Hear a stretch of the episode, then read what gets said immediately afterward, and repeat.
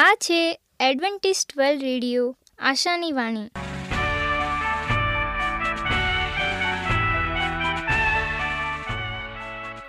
હું ગામિત સ્નેહા, અમારા આજના પ્રસારમાં તમારો હાર્દિક સ્વાગત કરું છું.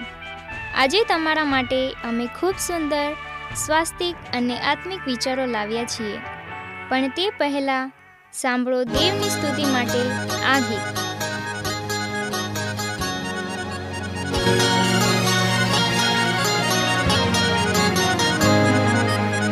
सृष्टि का मालिक एक ही यहोवा उसका नाम है। स्वर्ग राज का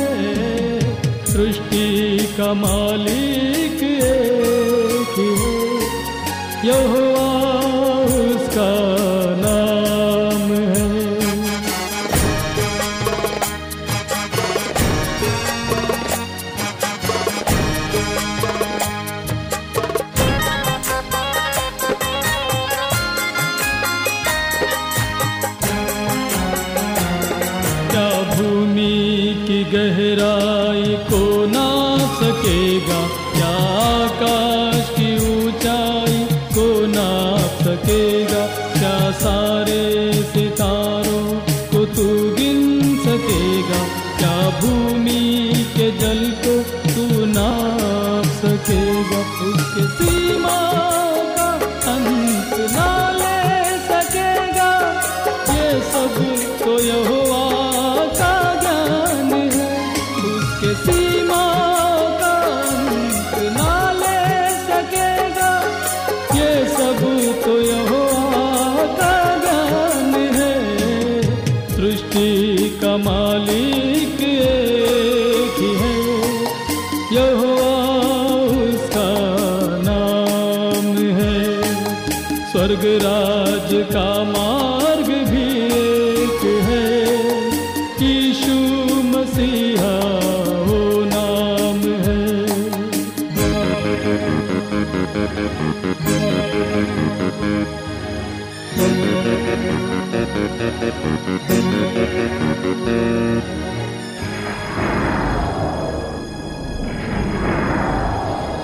बड़ी अद्भुत रीति से बनाया गया तू। मेरी माता के गर्भ में रचाया गया तू। तेरे बेडोल तत्वों को देखा है उसने। तेरे जीवन के हर दिन को वो जानता हो। तेरा जीना मरना तेरे बस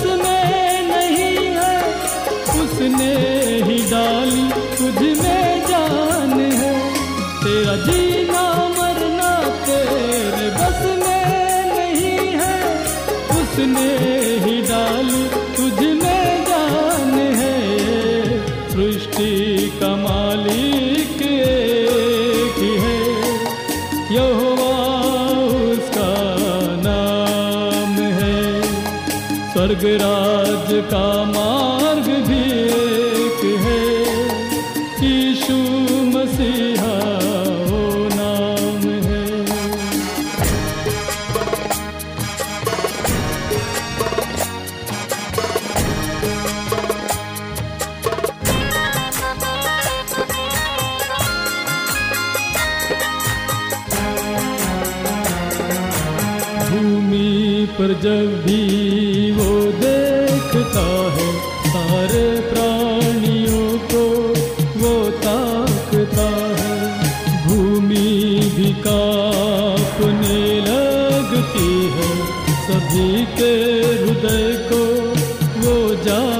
Santa.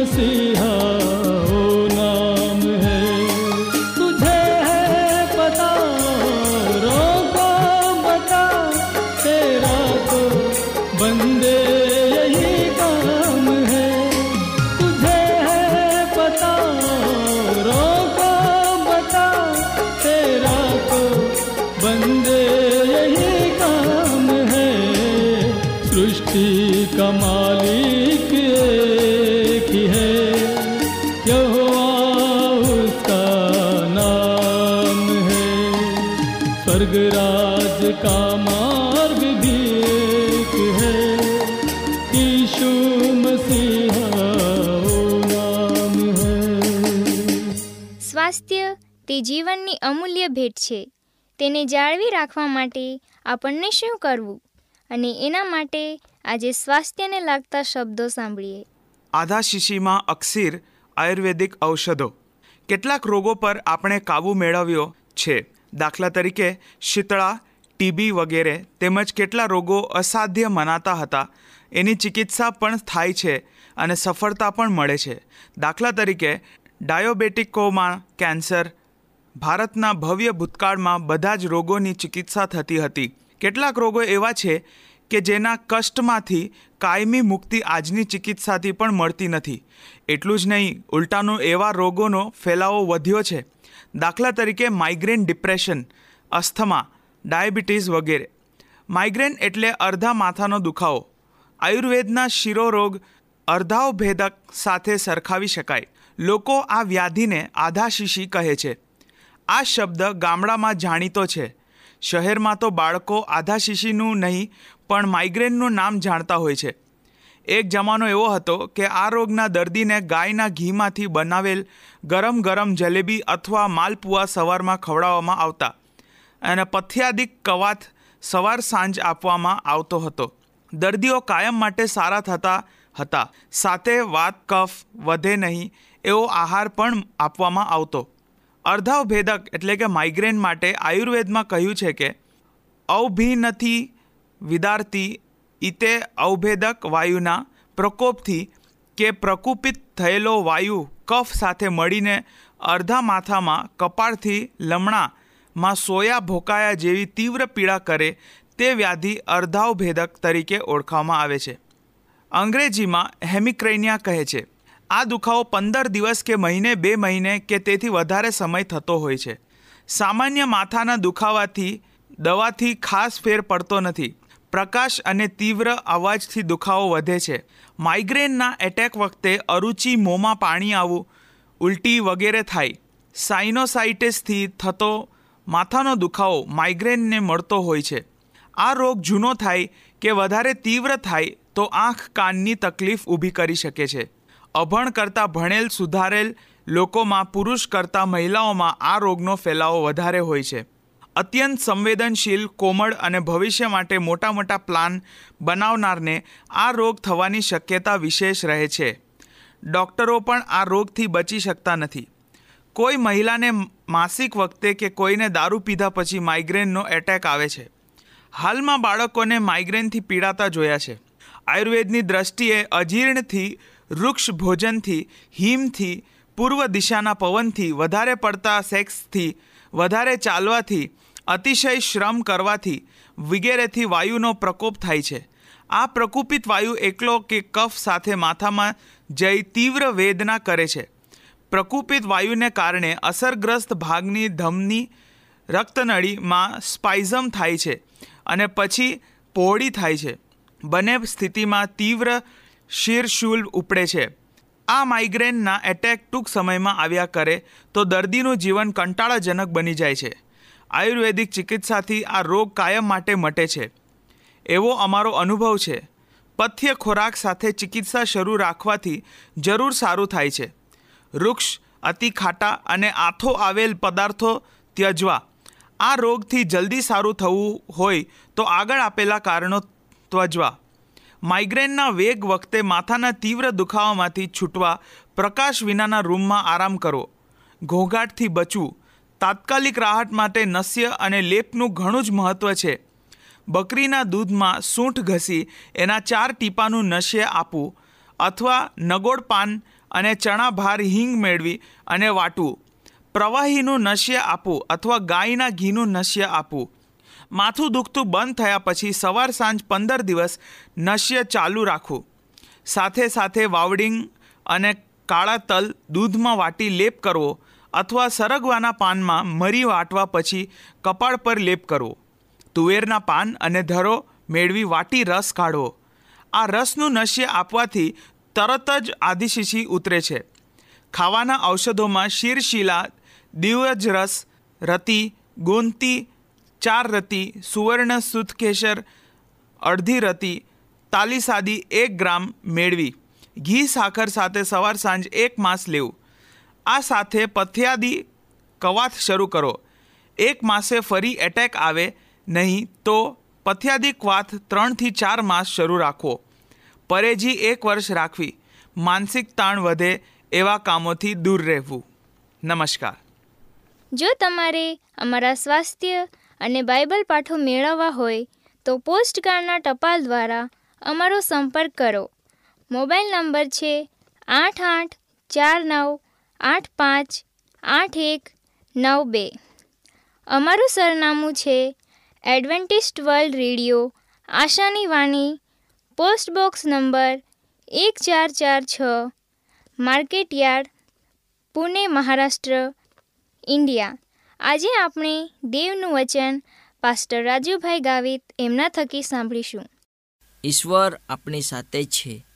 હું રાજુ ગાવિત, આજનો ગુજરાતી ભાષામાં દેવનું પવિત્ર વચન તમારા સુધી પહોંચાડનાર અને આજનું વચન સાંભળનાર દરેક ભાઈ બહેનો, નાના મોટા બાળકો, વડીલો હું સર્વનો ઈસુ ખ્રિસ્તના નામમાં આવકાર કરું છું. આજે આપણે વચનમાંથી શીખીએ, ઈશ્વર આપણી સાથે છે.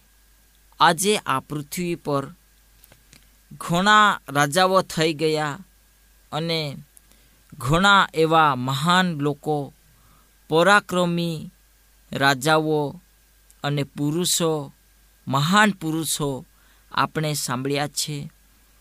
એમનો ઇતિહાસ આપણે વાંચીએ છીએ અને એવા એક શ્રીમંત વ્યક્તિઓ અને મહાન વ્યક્તિઓ એમના જીવનમાં તેઓ સુરક્ષા માટે અથવા તેમને સુરક્ષા મળી રહે એના માટે તેઓ તેમની સાથે માણસો મૂકતા હતા અને તેઓ હંમેશા તેઓ પર ભરોસો રાખીને ચાલતા હતા. પરંતુ વહાલા મિત્રો, આજે દેવનું વચન આપણને એ શીખવાડે છે કે ઈશ્વર આપણી સાથે છે. ઈશ્વર જે આખા જગતનો ઉત્પન્ન કરતા છે, જેને સઘળું બનાવીએ છે, જેને જંગલ બનાવ્યો, પ્રાણી, પશુ, પક્ષીઓ બનાવ્યા જેને તારામંડળ બનાવ્યો, સૂર્ય બનાવ્યો, ચંદ્ર બનાવ્યો, મનુષ્ય બનાવ્યો. એ ઈશ્વર તમારી અને મારી સાથે છે. તેની ઉપસ્થિતિ આપણી સાથે છે. હવે આ શબ્દો પરમેશ્વર યશયાના મુખમાં રહીને તે બોલે છે. યશયા સાત અને ચૌદમાં તે લખે છે કે ઈશ્વર આપણી સાથે છે. અને યશયા પ્રબોધકના બાળકોના નામની જેમ સવાર યાસુબ અને છેસ પાછો ફરશે અને માહેર સાલાલ હાસબાજ, જેનો અર્થ ઝડપી લૂંટ અને ઝડપી શિકાર ઇમાનુએલના નામનો અર્થ પણ છે. તેનો શાબ્દિક અર્થ આપણે ઈશ્વર સાથે રહીએ છીએ અથવા ઈશ્વર આપણી સાથે છે. પરંતુ સામાન્યપણે એક સ્વીકોર અનુવાદ ઈશ્વર આપણી સાથે છે, જેમાં કંઈક અગત્યનું ભૂલાઈ જાય છે. જેમ બીજા હિબ્રુ નામોની જેમ અહીં ક્રિયાપદ લૂંટે છે. ક્રિયાપદ બતાવે છે. જોડવું પડે તેમ છે, કારણ કે હિબ્રુમાં તે દર્શાવેલ નથી. તેથી, ઇમ્માનુએલનું ભાષાંતર એટલે ઈશ્વર આપણી સાથે છે. તે થવું જ જોઈએ. અને જેમ ઈસુ ગ્રીક અને હિબ્રુમાં ટૂંકમાં યહસ્વા અથવા જહોસ્વા જેનો અર્થ થાય છે, ઈશ્વર તારણ છે. જ્યાં ક્રિયાપદ આપણને લગવાડે છે, બતાવે છે અને શીખવાડે છે પ્રભુનું તારણ શું છે. પરંતુ ઇમાનુએલ નામ એ કોઈ ભાવવાચક વર્ણન નથી. તે વચનની ખાતરી છે જે હવે પૂર્ણ કરવામાં આવી છે. ઈશ્વર આપણી સાથે છે. તેમાં કોઈ મજબૂત ખાતરી અને દિલાસો નથી. ઈશ્વર એવું કોઈ વચન આપતા નથી કે તેનો લોકોને હવે કંઈ મુશ્કેલી અને દુઃખદ થાય નહીં. પરંતુ ઈશ્વર વચન આપે છે કે તે આપણી સાથે છે. ગીત કરતા કહે છે, જો કે મરણની છાયાની ખીણમાં હું ચાલું, તો હું કોઈ પણ ભૂંડાઈથી ભીસ નહીં. કેમ કે તું મારી સાથે છે. તારી લાકડી તથા તારી છડી મને દિલાસો દે છે. વહાલા મિત્રો, તમે આ શબ્દ સાંભળ્યા હશે. પરમેશ્વર આપણી સાથે છે. ઈશ્વર કહે છે, તું પાણીઓમાં થઈને જઈશ ત્યારે હું તારી સાથે હોઈશ. તું નદીઓમાં થઈને જઈશ ત્યારે તેઓ તને ડૂબાડશે નહીં. તું અગ્નિમાં ચાલીશ, ત્યારે તને લાચ લાગશે નહીં અને જ્વાળા તને બાળશે નહીં. વહાલા મિત્રો, પરમેશ્વર આ બાબતોનો અને આ વાતોનો અનુભવ તેમના ભક્તના જીવનમાં કરાવે છે. બાબેલવાસીઓએ દાનિયેલના ત્રણ મિત્રોને અગ્નિની ભટ્ટીમાં નાખી દીધા હતા. ત્યારે ઈશ્વર ક્યાં હતા? તેઓની સાથે નહીં હતા? તેઓની સાથે અગ્નિમાં હાજરી તેને આપી નહીં હતી? અને તેઓને બચાવ્યા નહીં હતા? તેઓને સાત ગણી નાખવામાં આવેલા લાકડાઓ અને અગ્નિની જ્વાળાઓમાંથી તેઓને બચાવ્યા હતા. પરમેશ્વર શબ્દ આપીને લોકોને દિલાસો આપે છે, આટલું જ નહીં. પરંતુ જરૂર પડે છે, ત્યાં તે આપણી સાથે છે. ઈશ્વર આપણી સાથે છે. ઈશ્વર બાબેલના લોકોએ જે સમયે દાનિયેલના મિત્રોને અગ્નિમાં નાખ્યા હતા અને આ સાત ગણી પેટાડવામાં આવેલી અગ્નિની ભટ્ટી એમાં નાખનાર લોકો મરણ પામ્યા હતા. પરંતુ એ અગ્નિની જ્વાળામાં પરમેશ્વર હાજરી આપે છે અને ઈશ્વર તેમની સાથે હોય. આ શબ્દો પૂરો પાડે છે. વહાલા મિત્રો, પરમેશ્વર આપણને તજી દેતો નથી. જ્યારે આપણે દુઃખમાં હોઈએ, જ્યારે આપણે મરણની ખીણમાં હોઈએ અને આપણે ચાલતા હોઈએ, પરંતુ આપણો ભરોસો પરમેશ્વર પર આપણે રાખીએ. કારણ કે પરમેશ્વર એવો એક માધ્યમ છે જે આપણને આપણા જીવનમાં તે બચાવનાર પરમેશ્વર છે અને તે સમયે તે અગ્નિમાં થઈને તેઓને બચાવે છે અને તે મરણમાંથી તે બચાવે છે. અગ્નિની જ્વાળા ઘણી હોવા છતાં ઈશ્વર ત્યાં હાજરી આપે છે અને તેમને તે બચાવી લે છે. વહાલા મિત્રો, આજે પરમેશ્વરની ઉપસ્થિતિ અથવા હાજરી દરેક જગ્યા પર છે. તે પાણીમાં, નદીઓમાં, દુઃખના સમયમાં, અગ્નિમાં, મરણની ખીણમાં તે આપણને બચાવી લે છે. અને વહાલા મિત્રો, આજે ઈશ્વર આ પૃથ્વી પર દરેક જગ્યાએ અને દરેક સંજોગ અને પરિસ્થિતિમાં હાજરી આપનાર પરમેશ્વર છે. અને ઈશ્વર આ પૃથ્વી પર શારીરિક સ્વરૂપે પ્રગટ થતા નથી, તો પણ ઈશ્વર તેમના લોકોની સાથે અનુભવ દ્વારા સાથે જતા હોય છે. સ્ટેપનને લોકોનું ટોળું જે સમયે પથ્થરો મારતા હતા અને ત્યાં ઈશ્વર હાજરી આપી રહ્યા હતા. ઈસુ તે વખતે ઈશ્વર પિતાના જમણા હાથે ઊભેલા હતા. પ્રેરિતનો કૃત્ય સાત અને પંચાવન. પરંતુ જ્યારે ઈસુ સ્વર્ગારોહણ પામ્યા, ત્યારે મહાન પિતાની જમણી તરફ ઉચ્ચ સ્થાને બેઠા છે. હિબ્રુ એક અને ત્રણ. શા માટે ઈસુ ઊભા હતા? ત્યારે લોકો સ્ટેપનને પથ્થરથી મારી નાખવા ઈચ્છતા હતા. તેમ છતાં પણ આપણી પાસે ઈશ્વરનું વચન, ઈશ્વર આપણી સાથે છે. તો પણ જો આપણે હજુ પણ પરીક્ષણો, કસોટીઓ તથા દુઃખોનો સામનો કરીએ છીએ શું આ તફાવત આપણા જીવનમાં પડી છે, તે તેમની હાજરીનું જ્ઞાન આપના માટે શું સારું કરશે? ત્યારબાદ તેઓ આપણા માટે શું કરે છે? આપણા પ્રત્યુત્તર આપણે સમજીએ. ઈસુ ખ્રિસ્તનું કાર્ય આપણે જાણીએ છીએ.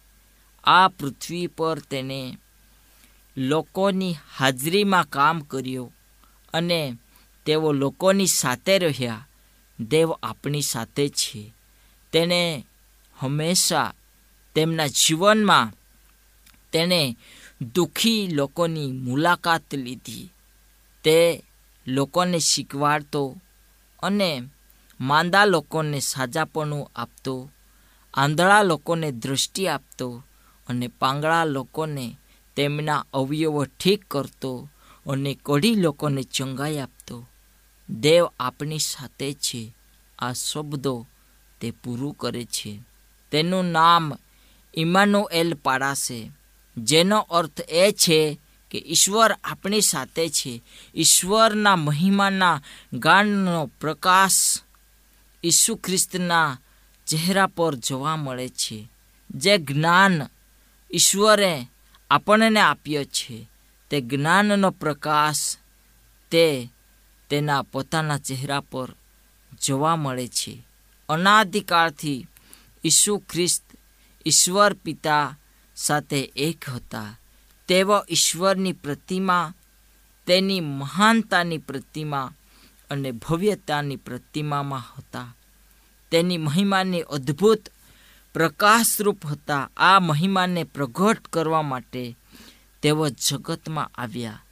પાપના અંધકારથી ભરપૂર આ પૃથ્વીને ઈશ્વરના પ્રેમનો પ્રકાશ પ્રગટ કરવા માટે તેઓ આવ્યા. વહાલા મિત્રો, ઈશ્વર આપણી સાથે છે. જે સમયે લોકોમાં આપણે લોકોની સેવા કરીએ છીએ, ત્યારે ઘણા લોકો દુઃખમાં હોઈએ, તેમની શારીરિક દશા મરણની પથારીમાં હોય, પરંતુ આપણે તેની મુલાકાત લઈ શકતા નથી. તેની સમક્ષ જઈને આપણે ઊભા રહી શકતા નથી. કેન્સરગ્રસ્ત રોગીની સામે આપણે જઈ શકતા નથી. વહાલા મિત્રો, પરમેશ્વર જ્યારે આ પૃથ્વી પર હતા, ત્યારે એને ભયંકર દુઃખોથી પીડાતા લોકોની પાસે જઈને હાજરી આપી હતી. ઈશ્વર આપણી સાથે છે. આ શબ્દ તેણે પૂરો કર્યો. આપણને મળેલો સેવા કાર્યો આપણે પૂરો કરીએ. આપણા જીવનમાં પરમેશ્વરે બીજી તક આપી છે.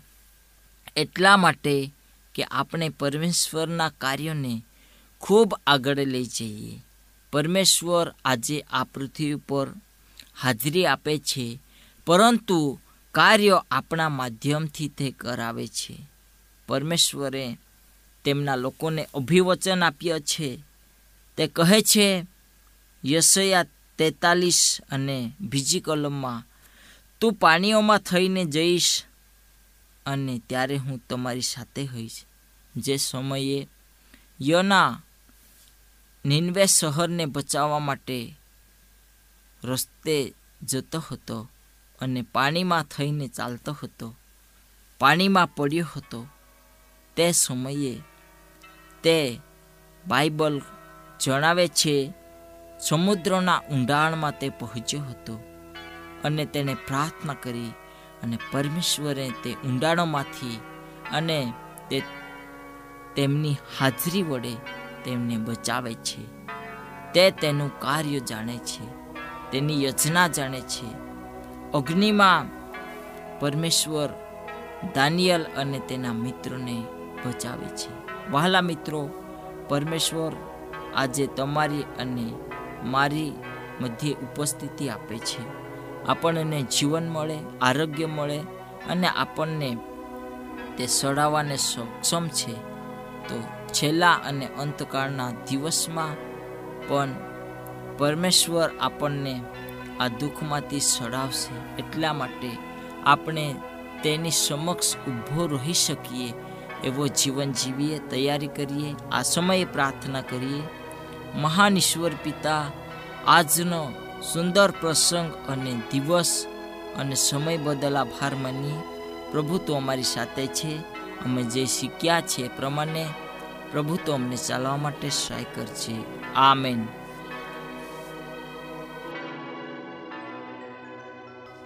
અમારી સાથે આજના પ્રસારમાં રહેવા બદલ તમારો ખૂબ ખૂબ આભાર. જો તમારે અમારા સ્વાસ્થ્ય અને બાઇબલ પાઠો મેળવવા હોય તો પોસ્ટકાર્ડના ટપાલ દ્વારા અમારો સંપર્ક કરો. મોબાઈલ નંબર છે આઠ આઠ ચાર નવ આઠ પાંચ આઠ એક નવ બે. અમારું સરનામું છે એડવેન્ટિસ્ટ વર્લ્ડ રેડિયો, આશાની વાણી, પોસ્ટ બોક્સ નંબર એક ચાર ચાર છ market yard Pune, Maharashtra, India. બાઇબલની અભ્યાસની વધુ જાણકારી માટે અમારો સંપર્ક કરો. આ છે અમેઝિંગ ફેક્ટ્સ ઈમેલ આઈડી છે રાજુ ગામિત સાત ચાર ચાર ત્રણ એ જીમેલ ડોટ કોમ આ સાથે અમારો આજનો કાર્યક્રમ અહીં જ સમાપ્ત થાય છે. ફરી મળીશું આ જ મીટર બોર્ડ પર. ત્યાં સુધી પ્રભુ તમારી સાથે રહે.